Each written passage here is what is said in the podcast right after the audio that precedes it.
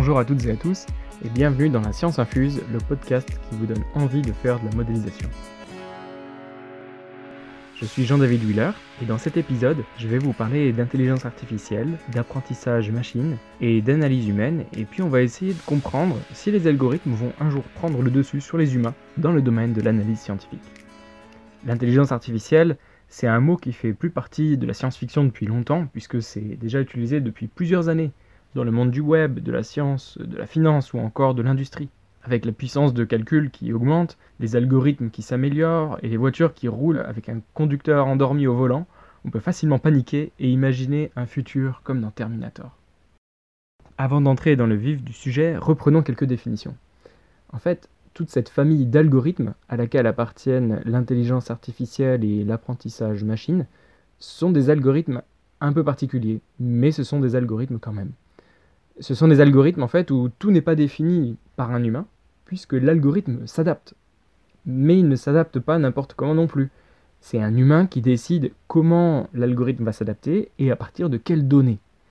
Parce que oui, les données, c'est-à-dire les informations que l'algorithme utilise pour s'adapter ou apprendre, les données sont très importantes.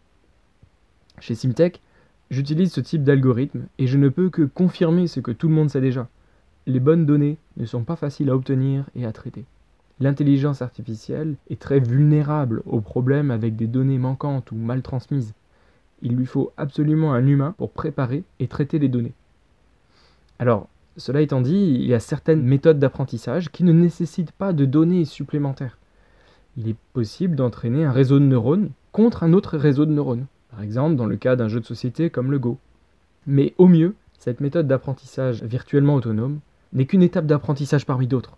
Son utilisation est limitée à un seul sujet précis, et puis en fait on a quand même besoin de beaucoup de jus de cerveau humain pour le programmer et l'organiser. Du coup, l'intelligence artificielle, ce n'est pas un truc qui peut remplacer l'être humain et sa capacité d'analyse. Même en science, l'intelligence artificielle ne peut pas faire quelque chose d'autre que ce pour quoi elle a été programmée, et elle ne peut pas trouver des réponses qui se trouvent en dehors des données en sa possession. C'est vrai que dans certains cas précis, il y a une sorte de créativité qui peut émerger d'un algorithme d'intelligence artificielle ou d'un autre, par exemple avec ce cas des réseaux de neurones qui s'entraînent contre un autre réseau de neurones, mais ce n'est pas de l'analyse intelligente à proprement parler. Par contre, l'intelligence artificielle, c'est un ensemble de plein de super méthodes pour augmenter les capacités d'un scientifique et l'aider à analyser des données. Par exemple, dans le domaine de la modélisation, l'intelligence artificielle peut aider à traiter un très grand nombre de résultats de calcul et à ensuite effectuer un genre de résumé de ces données. Grâce à l'intelligence artificielle, on peut générer des modèles simplifiés qui sont capables de résumer le comportement d'un modèle plus complexe. Celui-ci sera un modèle plus classique et plus coûteux en temps de calcul. Et à la fin, c'est super pratique de pouvoir interroger ce modèle simplifié. Récemment, et avec l'aide de plusieurs collègues, j'ai analysé un problème physique qui a lieu à l'échelle microscopique et on a commencé par bien comprendre quels étaient les facteurs les plus influents à cette échelle. Ensuite, on a créé un modèle relativement classique et on a effectué un très grand nombre de calculs dessus. À la fin, l'intelligence artificielle nous a permis de faire une genre de synthèse de ces résultats de calcul et de comprendre plus précisément comment ces facteurs influents agissent sur l'échelle microscopique. En résumé, l'intelligence artificielle, l'apprentissage machine et ce genre d'analyse en général ne va pas remplacer la science et ne va pas non plus euh, remplacer les scientifiques.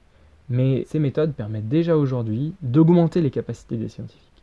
C'est en fait une nouvelle boîte à outils à la disposition des ingénieurs, des chercheuses et des chercheurs pour mieux traiter des problèmes connus, mais aussi pour répondre à des nouvelles problématiques grâce à ces nouvelles capacités.